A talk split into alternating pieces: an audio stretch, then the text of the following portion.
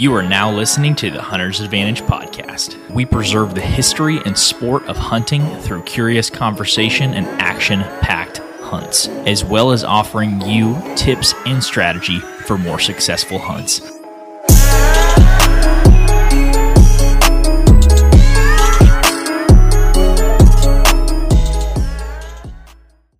All right, welcome back, everyone, to the Hunter's Advantage podcast. This is episode number 116. I'm your host, Christian Babcock, and I'm joined by the esteemed co-host, Jake Gaylord. What's up, Jake? Why, why are we recording at 1042 at night? Uh, because some people won't text me and say, "Hey, let's jump on one at 6 p.m." like we normally do. 6 p.m. on a Friday, though? That'd be brutal. We gotta wait till late at night, dude. I was being a good husband. I, I was. I helped. I went and watched Lauren ride horses, and Oh, do then we, you? then we got Cabo Bob's burritos after that. So Okay, okay. it was worth it. This late recording gonna be worth it. Did you get uh? So when you eat Mexican, do you do you like? Are you one of those people that have to have a margarita? Or So- is that place like a fast food joint? It's not a fast food joint, but it's like it's not a margarita place either. It's like a. Uh, it's basically like Chipotle. Really? Okay. So it's not really like a sit down margarita place. It's just so. Um, dude, I'm not a margarita person. are you really not? No, I really don't. I do not like margaritas. Like beer with tacos and stuff for sure. Like beer with Right. lime, Corona for sure. Yeah, true. margaritas. I I do not mess with margaritas. This I do not like them.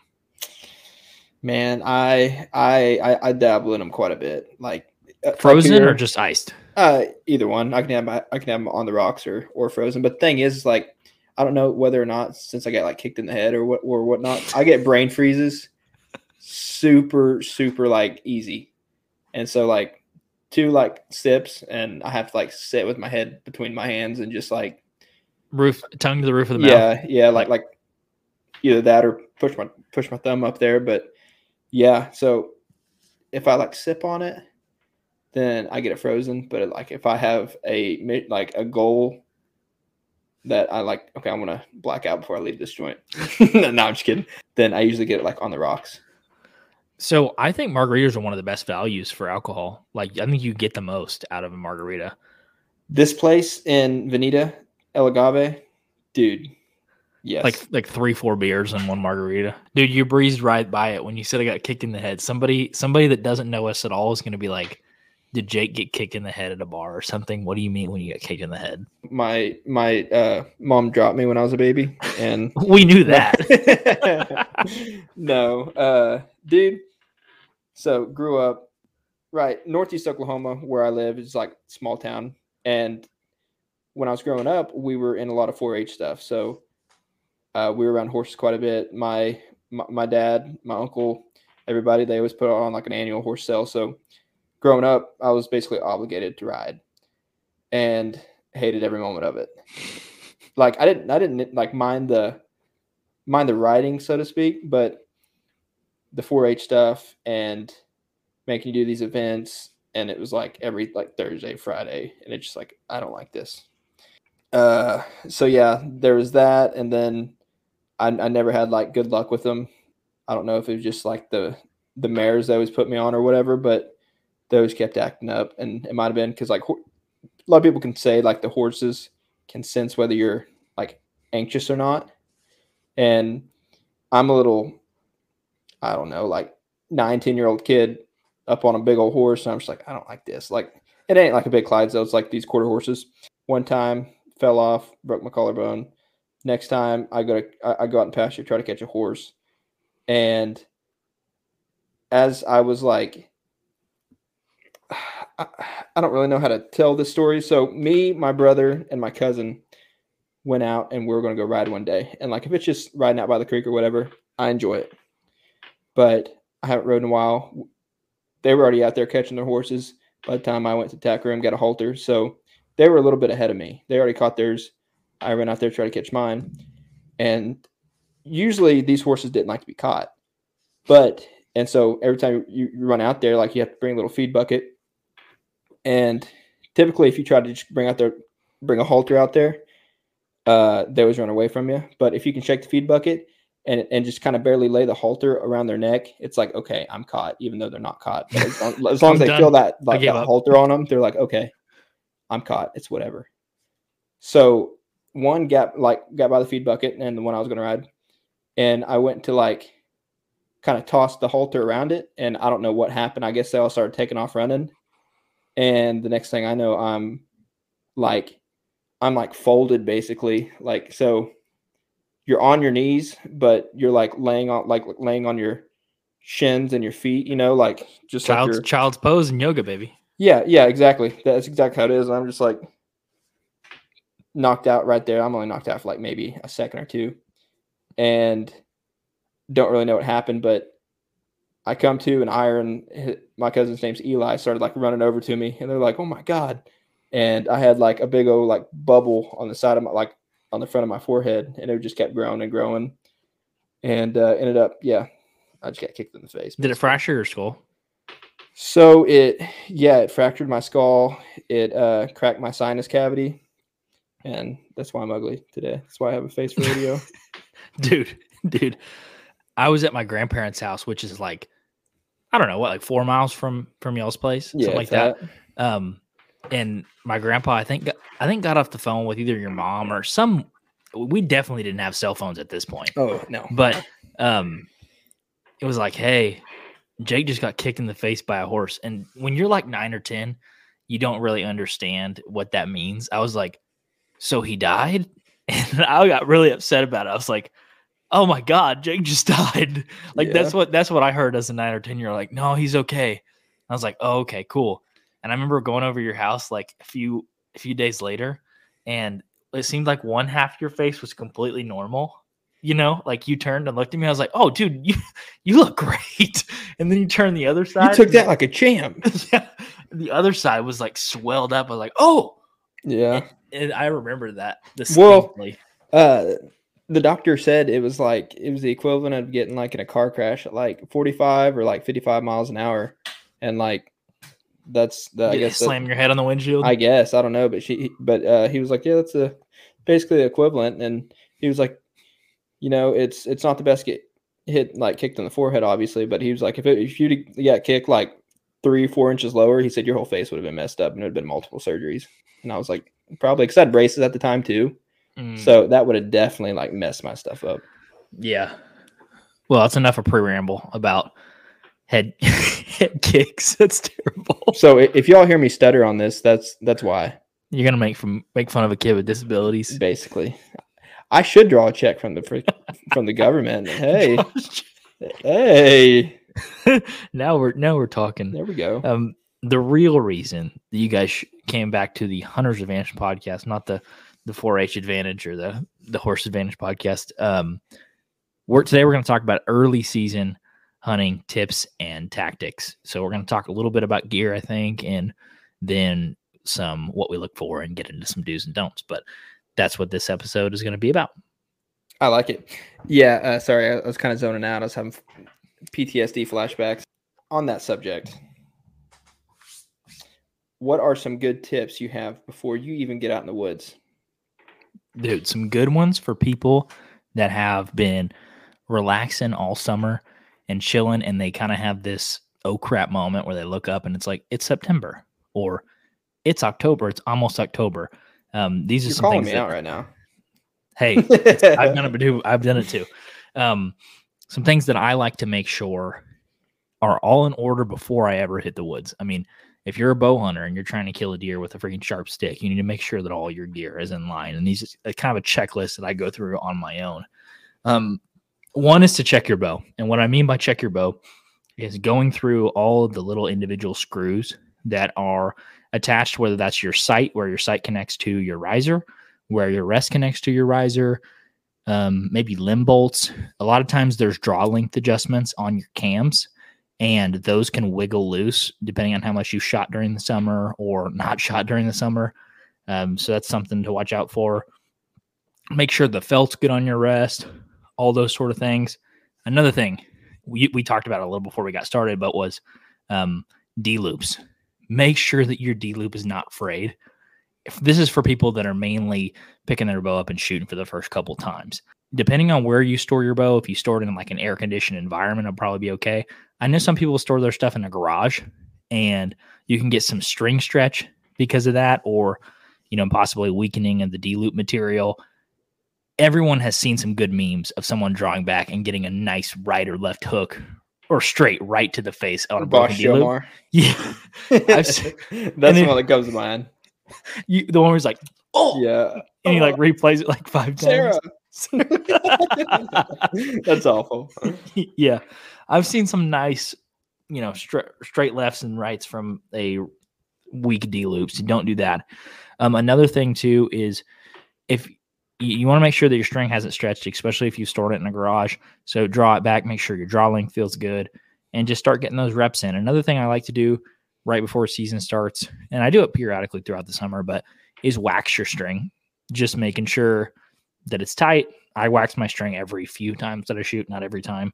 So yeah, I think that's a few good gear tips before you get into the woods. And you can do the same thing with your stands, expecting inspecting your straps, all that sort of stuff. Most of the things most of this I think is common sense, but some stuff that we forget to do. One thing you kind of touched on right there is uh, about checking your stance and stuff. Like we're not talking about like your your, your hang-ons or whatever. Uh, if you're just like a like a big mobile hunter, but even let's say your back 40 ladder stands that that have been set up for three to five years, you know, it's good. I would say every season to either replace or at least check those straps because I don't know what kind of weather you get, but here in the summers it's like triple digits and possibly, you know, it could get into the single digits or even zero here in Oklahoma. And with that being said, like that's a lot of a lot of stress put on those straps. So if you're like any other person that I feel like don't really use a lifeline or even a harness, because in ladder stands for the most part, like growing up, I was like, oh, I'm not going to fall out of these things, but you never know. And it's definitely wouldn't be a good thing if you don't wear a harness or you don't use a lifeline or anything like that. And you climb up there, get all set up, and wind starts blowing, and your ladder stand just starts teetering over, and then there you go. A good uh, a good example of this is our buddy Tanner uh, Woodward. He fell out of a tree stand like th- two or three weeks ago. Um, he was up trying to, uh, I guess he put a foot on a branch and was trying to saw another branch. No harness, no lifeline, no nothing. And that one under his foot broke and he fell like Mm. 15 foot on his head. And he broke like four or five vertebrae in his back, like his upper back.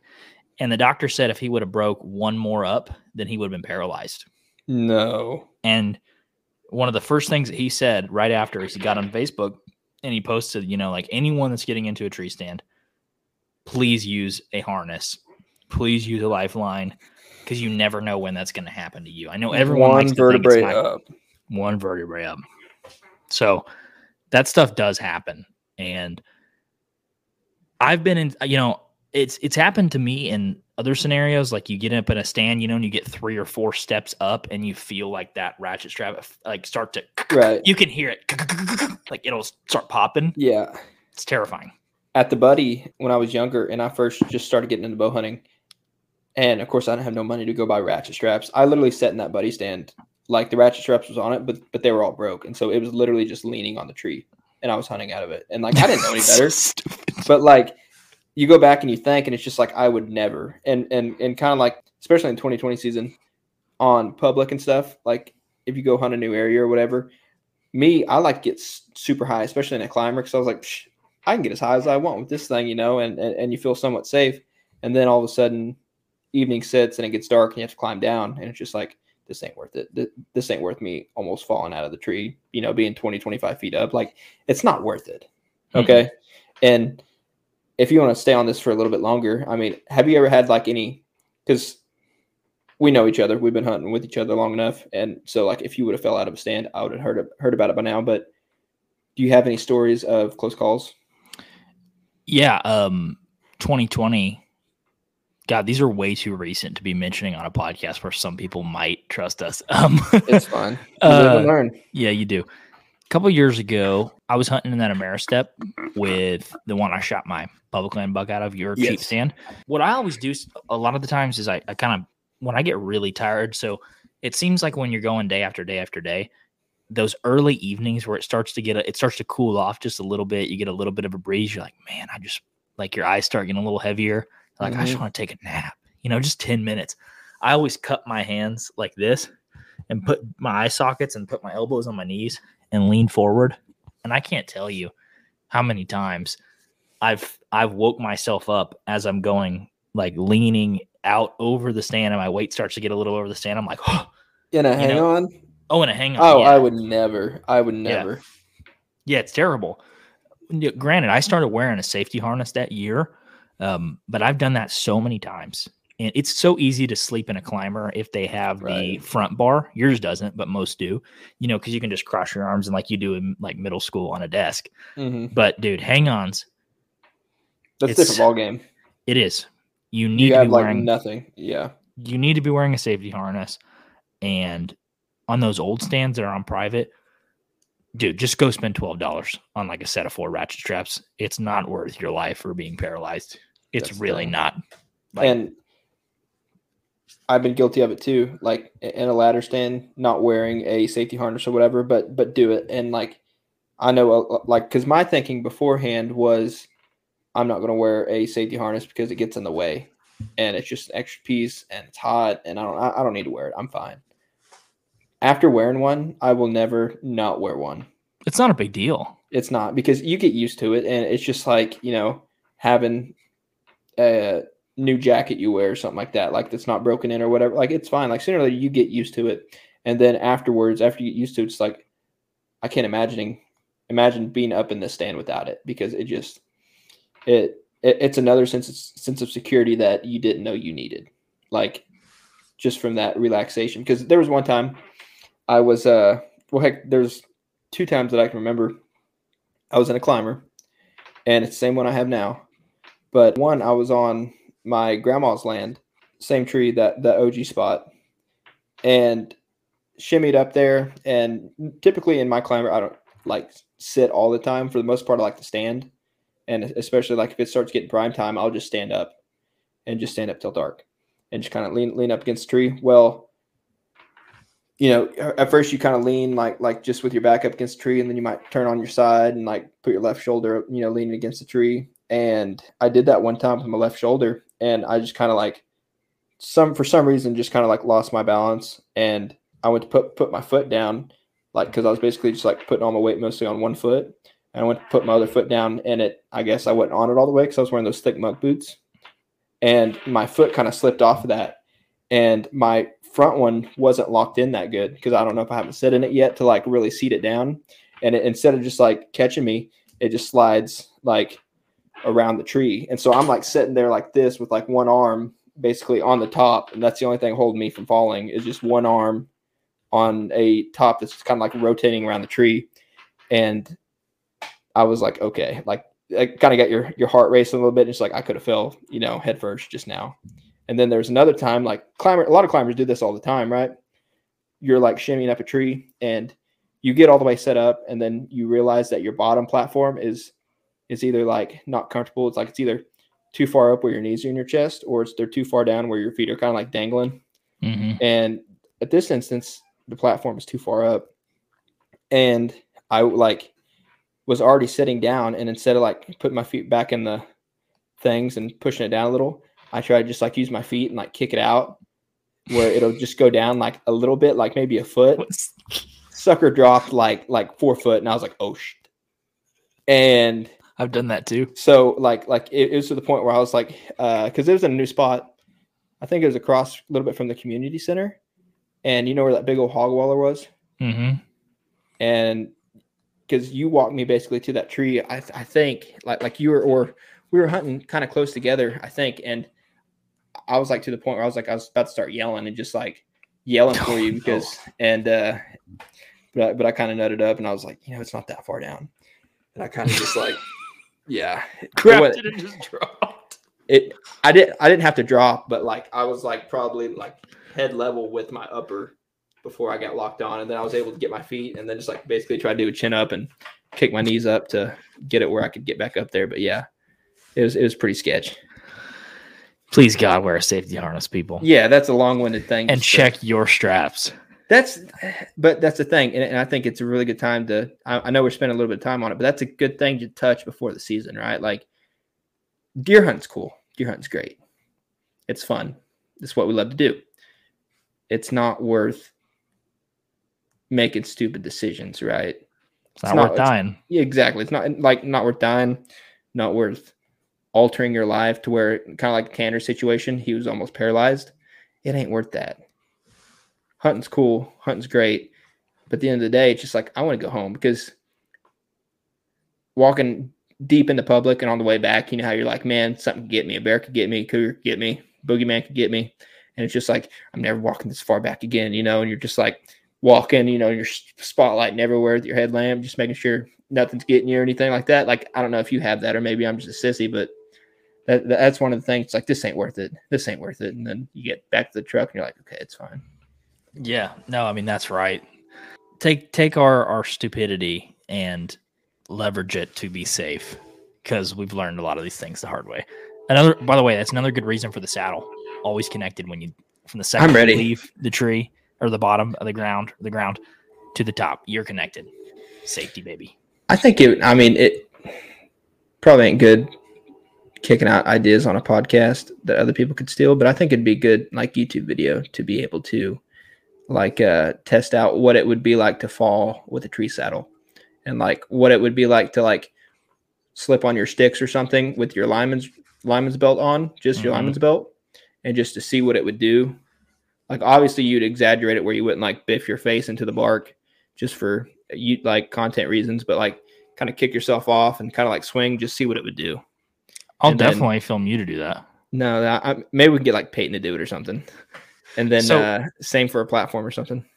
I talked to Chadwick Rice, um, the guy from Cruzr, the guy owner of Cruzr, about that. I was like, "What? What would happen when if you fell on a lineman's belly? He's like, he was he was so like honest about. it. He's like, "Oh, you're gonna get effed up." He's yeah, like- he's like, can "It's not gonna catch you like super easily." He's like, "It's just gonna help," you know.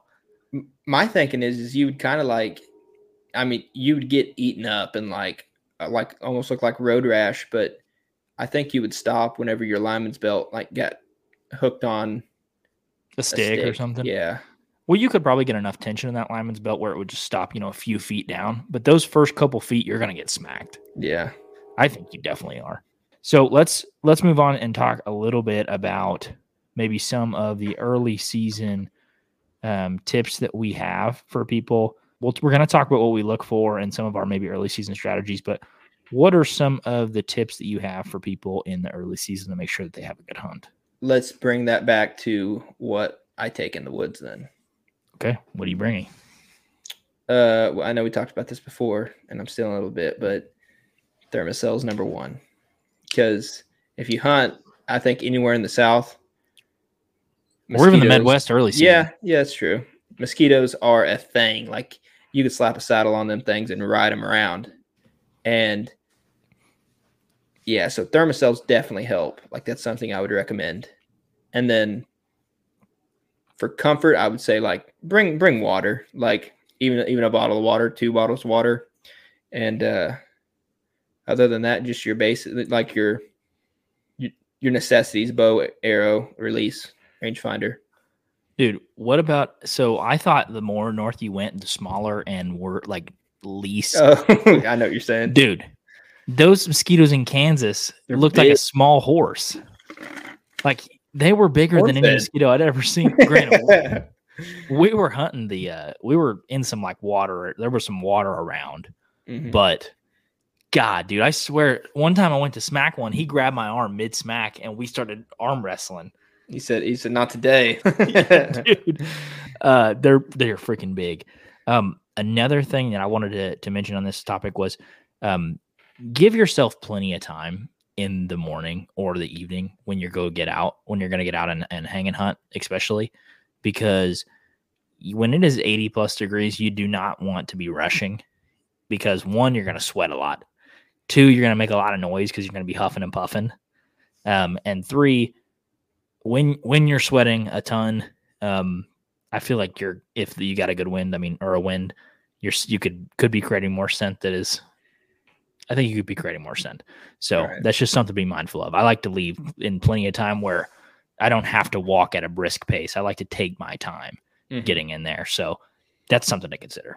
Another thing is to add on to give yourself some time is for most people they're going to be slow getting back into the rhythm of things. Like if they're a mobile hunter, setting up their stand, if they film, okay, how exactly do I position this camera arm? Uh, I forget the way I used to set up, you know, XYZ. Give yourself an extra 30, 45 minutes. Figure out how you, you know, set everything up, positioned everything, how you did last season. Yeah, just give yourself some time to get back in the flow of things. By the way, you're going to be more quiet.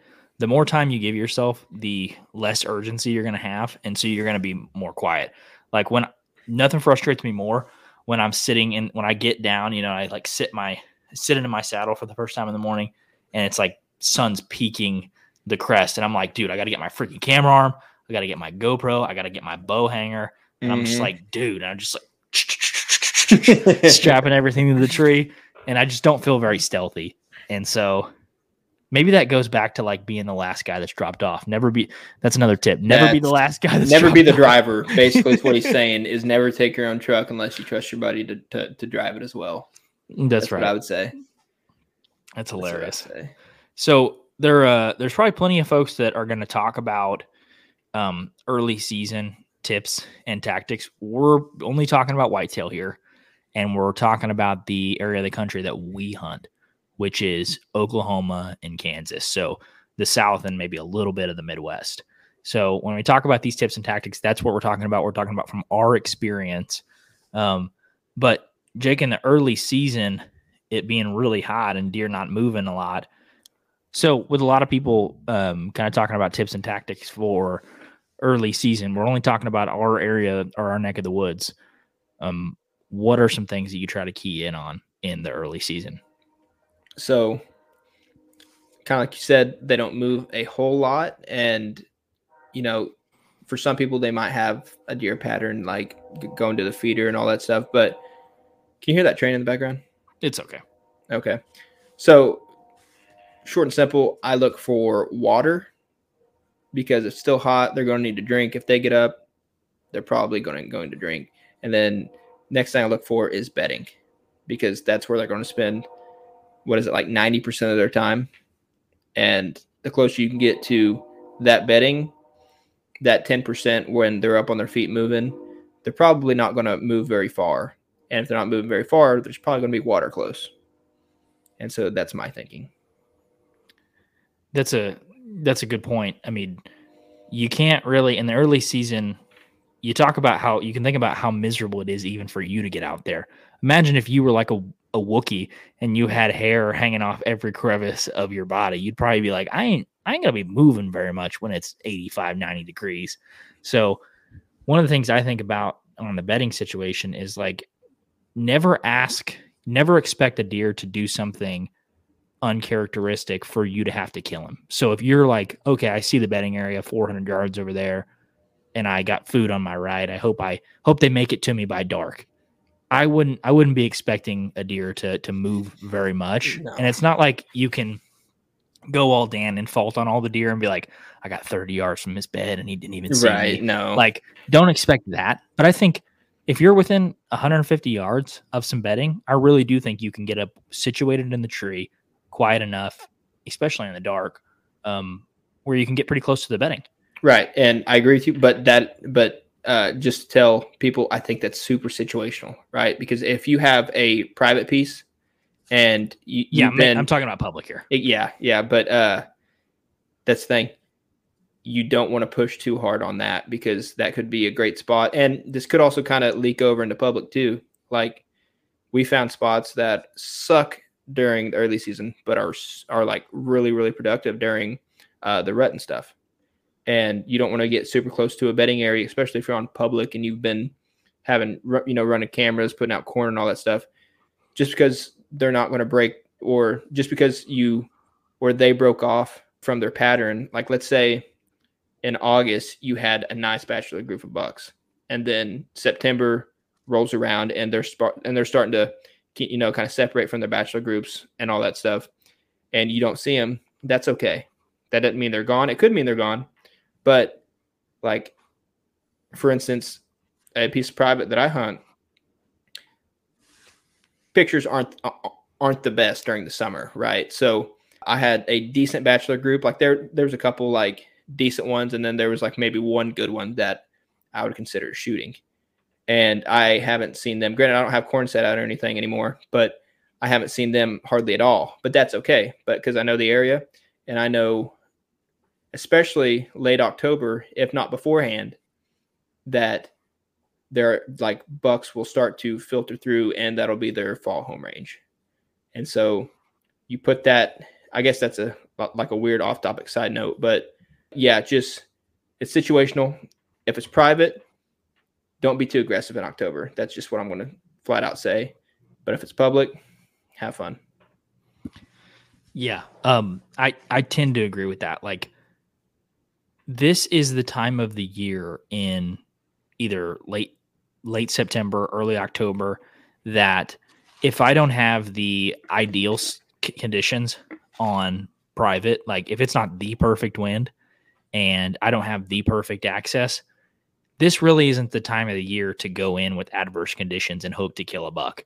One, they're already not moving very much. So anything less than like perfect access for me this time of the year is not not the time to be pushing hard because those bucks are not going to they're not going to bypass their senses this time of year. You start getting late October, early November, mid November, you know, maybe if they catch a drift of something, they'll still be like, you know what, it's it's worth it. I know there's does over here, so I'm gonna go try it. Mm-hmm. This is not the time of the year to be like having pedal to the metal, at least right. in our experiences. And also on private. Yeah, yeah. Also, you don't want to burn yourself out.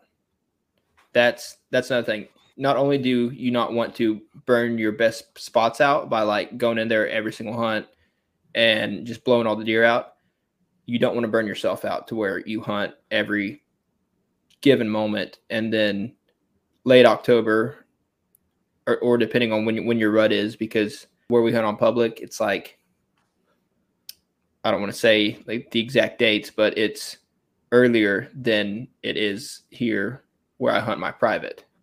Yeah, you, you don't want to give 120% early season and then when it's actually time and it's the most productive get out there. You don't want to be like oh man i really don't care to go out there today or i'm just going to sleep in this day. It's just like no get your sleeping in in the off season and maybe early october but when that time frame hits balls to the wall.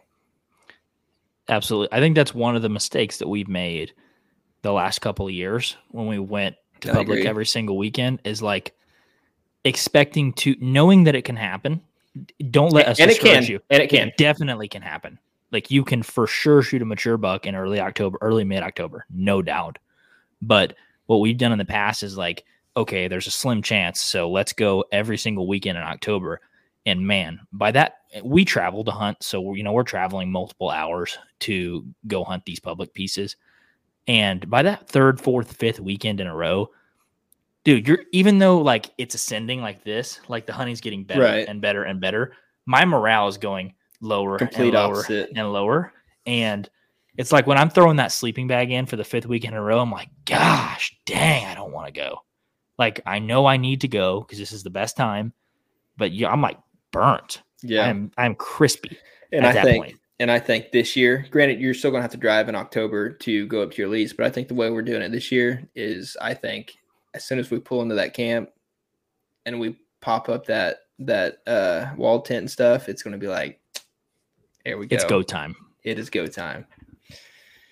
That's one of the that's one of the TikToks we got the most flack for is like when knowing when to go and when mm-hmm. to press pause. And dude, early like I don't want to talk too much about relationship because this isn't Dr. Phil, but um can be your podcast. Do what you want. It can be Dr. Phil. Um there's a time to like stick your neck out and there's time not. And early October is not the one where I'm going to be like, no, I'm going. Yeah. I'm for sure going. You Pick know? your battles for sure. Yeah, that is not, that is not one of the times that I am going to do it unless it's for the second weekend in Kansas, like we're doing in a couple weeks. I That's fine why. though. That's fine. It's new. It's new. Oh, dude, dude. I, I don't want to say it, but I'm pretty confident that someone's going to have a shot opportunity. Don't you do it. I don't want to say it, but I hope so. I hope so. And whether that be Jay Ayers on his property up there or what it might be, I don't care. I don't think it's going to be him because I because I, I, think even if he sees a 160, he's going to be like, it's pretty early. It could be a bigger, you know how he. So I just I, it might be just because I, I I'm excited and like I'm getting blood pumping through, but I don't know. It's feeling good. Yeah. There's some there's definitely some early season mistakes to be had. Um, but we have uh we've had a few opportunities in, in early October, um, especially on a lot of the publicly shot. And for the people that we, we can talk about this briefly before we in this podcast is a lot of people say not to hunt October mornings. How do you feel about hunting October mornings? Because in our in my mind, we've we've shot uh, quite a few bucks on October mornings. So I can see where most people's coming from because each each place, everybody has their own anecdotal like evidence, right? Like, oh, I went here and mornings I didn't see anything, and every evening came out and I shot a 160. Like it's like that's great. But for the most part, like I don't know how it is for most people, but down in the south, it's like the mornings are probably the best, like the coolest part of the early season because debatable. Yeah, because by significantly it, cooler. It could be high 80s, possible 90s in October, and then in the evenings, okay, ooh, it might drop three degrees where it's 89 instead of 92, and and so night falls. Obviously, things cool down, and then in the mornings it could be in the 60s or low 70s or something like that, and you're just like, that's the coolest part of the day. So the first 30 minutes of daylight, that is where I assume would be the best movement, not 30 minutes before dark. That's just the way I look at it. I think one of the reasons people um, like to say that is because a lot of those that deer feeding happens at night, and especially when you're hunting ag or maybe transitions between bedding and ag, um, those deer a lot of times when you're getting in the stand, if you're hunting over that food like winter wheat where we hunt, um, hmm. those deer are on that wheat when you're walking in, and so there I think there's a big um, big chance of you busting them. And same thing with like feeders, right? Like every time you're walking in in the morning, you're definitely taking a chance right. on if those deer are at the feeder or they're at the. That's why, that's why I get a cell cam and just and just put it to once you get a picture, it just immediately sends it. You know, Dude, I just changed my uh, me and Peyton cell cams to like instant, and really they send. Oh, already? Like within one minute, yeah, because we have the huh. solar panels, so they're not going to die. So one thing I heard that's a con about that is let's say you have a nice buck come through and is and is eating or something like that, it won't take pictures while it's it's it's sending you pictures. So it'll take a picture, download it, and then send it, and then take another picture. So that could be five, ten seconds or whatever that you won't get these pictures. Just saying. There's a reason there's a feeder there. Well, he's got to stay more than that. Just saying. Um. Yeah. What else do we have for maybe some some good October tips that uh is there anything else listeners? you look for? Like instead of bedding or water or here I'm gonna get even more specific. Trails coming out of bedding. Okay. That's a good one. Old old rubs or maybe even new rubs. Do um you, do you want to talk about beds for a second? What about them? Like let's say someone's just a super newbie or I'm not calling you a name. I'm just saying you're new to hunting. What's a bed? What's a bed? How do you know what's a doe bed? What's a buck bed? Ooh. And what does that bed tell you? That's interesting. Um, well, a bed is just where a deer sleeps. I'm right. sure 90% of people that listen to this know that. Um, but the easiest way to identify bedding is just lay down on grass where a lot of the places where we hunt are six, seven foot tall, just native grasses. So it's very distinct, like when a bed is there. And have you kind of heard people talk about it where doe bedding, obviously, doe bedding is smaller, right? Like the beds themselves are smaller because the animals are mm-hmm. smaller. But it seems like doe bedding is in a lot of ways in more clusters.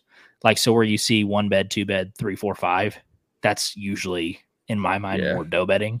Um, but when I see those individual beds, that are a lot bigger, I usually attribute that with a buck. And you can also look at the terrain features and be like, oh, why, why is this bed here? Like, where can the buck see? Where is mm-hmm. the ideal wind from this situation? And when it seems like foolproof, it's probably a buck too. So, yeah, I agree.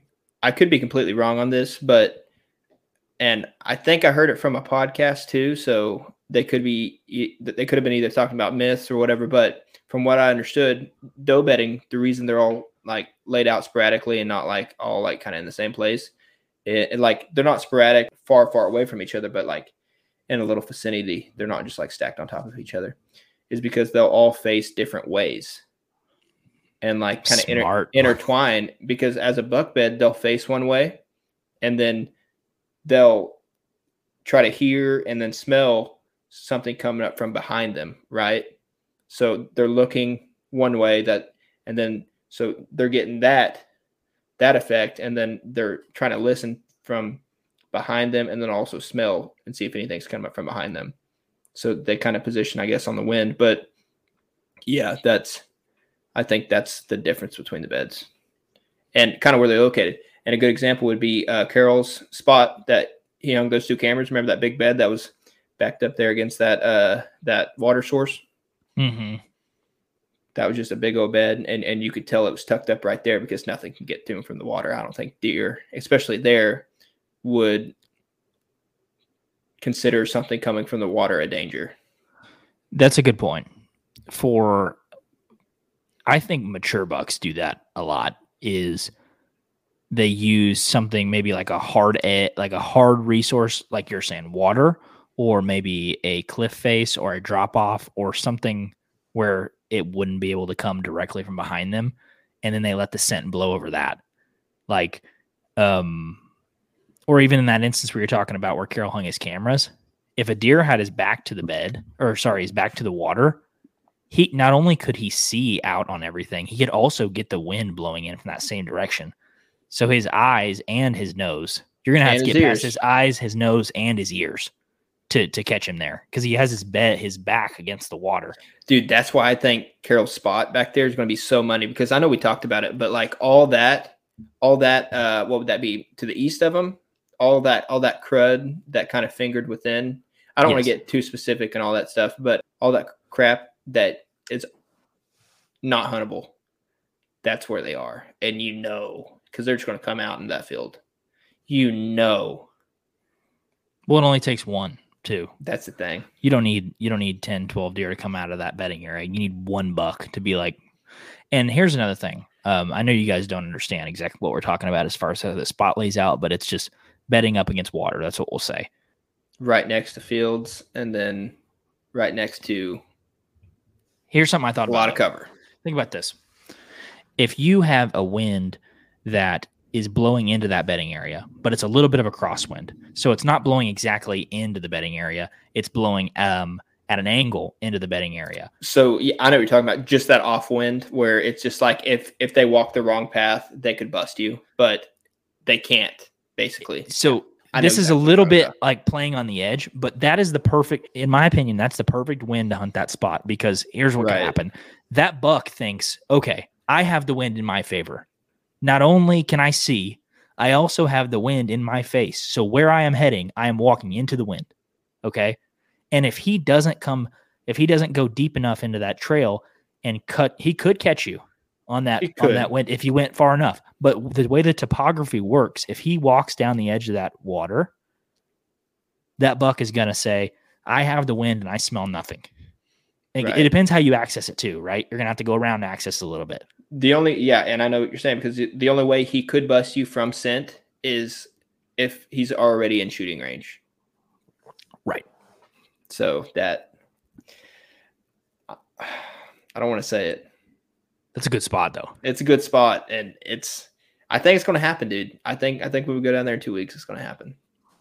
that spot excites me um and that's a good point about mature bucks is like they don't get old by being stupid if if a buck thinks he has not only can he see where you are, are at he also kind of has a win where he feels comfortable i feel like that's your best chance to kill him in some sense it's the most edgy and dangerous way because he could get you Mhm. but when you give him the wind in some sense, that's when he's going to feel the most comfortable to move.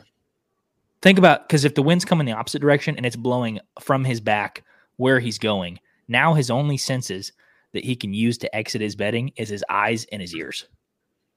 What if you have three senses eyes, ears, and nose? You're like, dude, there's nothing in front of me. I'm good. I would I would already been shot. I only have two senses. It's true. I can't smell. So so that's just something to consider if you're thinking about setting up on bedding is how, how the deer are going to come out of the bedding and what can you do uh, to make them feel safe. Don't Here's don't my hunt it. thing. This season, be aggressive. See where that gets you. Because I know me and you both have have, have like uh, talked about it here recently, and we've been listening to a lot of uh, Andy May, how he goes and goes on three to four day out of state hunts, and he gets it done. He ain't he ain't being passive. He ain't he ain't hunting conservatively. So that's what I'm going to challenge people that's hunting public this year, whether you're a newbie or whatever. Be aggressive, and then use your gut instinct. That's what I want to say. What do you say to people though? Like we've got some of these comments recently. If you're being aggressive and you're trampling through bedding areas and you're doing all this stuff trying to get a buck, you're not being conscious of other people that are hunting on public. So Casey Smith from the Element, I think, says it the best. Uh, I, I don't remember the, the exact wording, but he's like, uh, oh, how does he say it? The smartest aggressive thing that could work. Obviously, you're not just going to be like, okay, I want to try to get 10 yards from the bedding. Like, okay, I know where exactly where it beds. I want to try to like basically set in the tree right on. No, be like, think about it a little bit, kind of like you were saying, like, you know, look for a place that that day has that cross that uh that marginal wind that if it blows wrong a little bit, that could bust you. And then, you know, I, I'm trying trying to remember the exact wording, but you kind of get what I'm saying, right? Like the most educated, aggressive move. Yes. And yeah, We talked about it in our Public Land 101 mini series that you do have to be um you have to treat other people like you want to be treated. But at the same and on the same token, on the other side of that coin, is you're there for yourself to kill a deer on public. So that's that's I think that's a little bit of what Casey's saying too, is like you have to be thoughtful in your plan, but you need to be very aggressive. Yeah, I mean, you don't want to. I mean, you are there to have fun, but you're there, and I don't want to call it a job, but like you have You're on a goal. mission. You're on a mission, basically. Yeah, and you don't want to go there and just basically twiddle your thumbs and sit on your hands, right? Like you want to you want to go there, be in the action, and try to be efficient as possible, but in an efficient time period, if that makes sense. I agree. That got me fired up. You ready? I'm ready. I'm ready to freaking kill a deer now.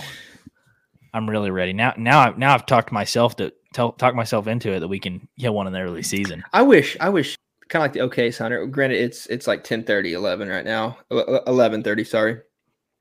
I would like to just get immediate feedback from like people. You know what I mean? Like, Oh, as asking questions or, or, or or be like, hey, let me hop on for a second. It's like, hell yeah, you know, let's let's talk about it right now.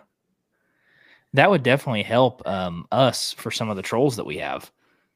That That's they could- true, they like- could come on immediately. All those guys that that that are just like, oh yeah, shoulder shot before a uh before double lung, You know, always always aim for shoulder. Just like, We've had this one dude um, taunting us on TikTok, and we po- I posted another video today about it was the question that you asked about jumping a deer versus seeing sign.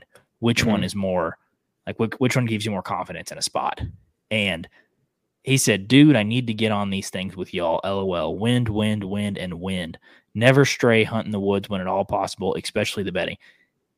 People assume that when we talk about jumping up a deer, that we're just trampling through the bedding areas like is there a deer in here you know like the people think that that's what we're talking about Now, I would like to know where he's from because if it's like somewhere that it's basically just ag country or something like that, right you that you probably sound like an that's idiot different. when you talk That's like different. that. Yeah. But when it's you know hills and mountainous area where you're like, guarantee you, there's deer 150 yards away from me that will never know I'm here, and I will never know they're they're here. But and like when you can't see more than 20, 30 yards at a time, it's just like think about it. Think when about it. 90 when 90% of the country is betting i'm always walking through betting dude That's betting five yard off the That's road thing. there's betting 150 There's 5,000 water everywhere too. I I hope people understand, and if you go watch our recent video on YouTube, the public land hunt, that'll give you more of a sense of the kind of the stuff we're hunting. Yeah. It is not an area where it's like, well, let's go in between these two fields, and hopefully I don't bet, I don't, you know, jump something. It's not like that. Like we're hunting mountainous territory and these deer bed anywhere. You're gonna jump deer. You're gonna bump deer. And you don't know if, if you're in the chips until you're in the chips. You know what I mean? That's yeah. the thing. And so that's that's why sometimes and that's that's honestly a good strategy down there because that's what from what I hear a lot of people do down there is they walk until they bump a deer. Bump and then- dump? And, and then they set up. Hmm. Bump and dump's a very popular strategy among Mhm. public land guys. Like a lot of people will walk until they bump a deer. We're not What's- doing that on we're not trying to, but it happens. Sometimes I did it last year on on on rattlesnake, and it sucked because like like we were saying in the early season, how how it's just awful. I would I would walk and I would walk a good ways, like up this ridge or whatever, or down this little ravine. Didn't hear one one doe blow, didn't see one doe, and I got upset. And I, I know some people are going to be like, well, you know, big bucks, big mature bucks, they usually don't get out of their beds. You know, if you don't see them, they'll they'll just like stay in there and and let you walk. Okay, I, I- I get that, and I know this, but does won't for the most part because they love to blow. Yeah, if they don't blow at you, you must be sweet on them or something because they hate me. So that's what that's what I would say. Uh, bump and dump it ain't all bad. I mean, I would Yeah. do it. I have done it. Yeah. I think that's one of the issues with posting clips on social media where they're not a long form podcast is you don't you don't get to hear everything that we're talking about. And everybody's situation is different. Like you could talk about bumping up, and if I'm from a Midwestern state where I only hunt ag, I'm like, dude, you're an idiot. Yeah, You know, like it's just there's so many different styles and there's so many different ways to kill a deer. So yeah. I'm ready. I'm ready. I want our spots to turn out, but then again, I kind of want this, but I don't really want this because I know the mosquitoes will be thick. But just bringing in a little seat with, the tripod and the camera and setting on that deer highway. Worst comes to worst, I'm going to try that. Someone needs. You think to you'll that. try it? Someone needs to, whether that be you or Carol or or whoever else. Like On the needs- right wind, that'd be a great spot to sit. It would your- be. It would be because they would feel safe in there. There's no way they they wouldn't. You're going to bump deer going in, but Probably. It is what it is. so let's talk about that. So this th- this is thick cover, and this I'm just talking about this for my own selfish reasons. So I guess we could talk about it after the clip or after the podcast. But would you want to hunt that on an evening? Because if they're out in the field all night, right? Let's say let's say they planted that field. If they're they out there didn't. all night, which they didn't, they come back in the morning. So you would want that hunt that on in, in the evening. Hundred percent. Those deer are going to be bedded in the my evening, mindset. And they're going to be coming out. So, yeah. Anywho, we're going to wrap this one right now. So, hey, if you guys are listening to the podcast and you haven't checked it out yet, make sure to go check out our recent YouTube video. Public land buck goes down in Oklahoma. I I would dare to say it's probably our best put together story yet. I would say so. I would. I As would the say person that edits most of most of the hunting films, I would say so.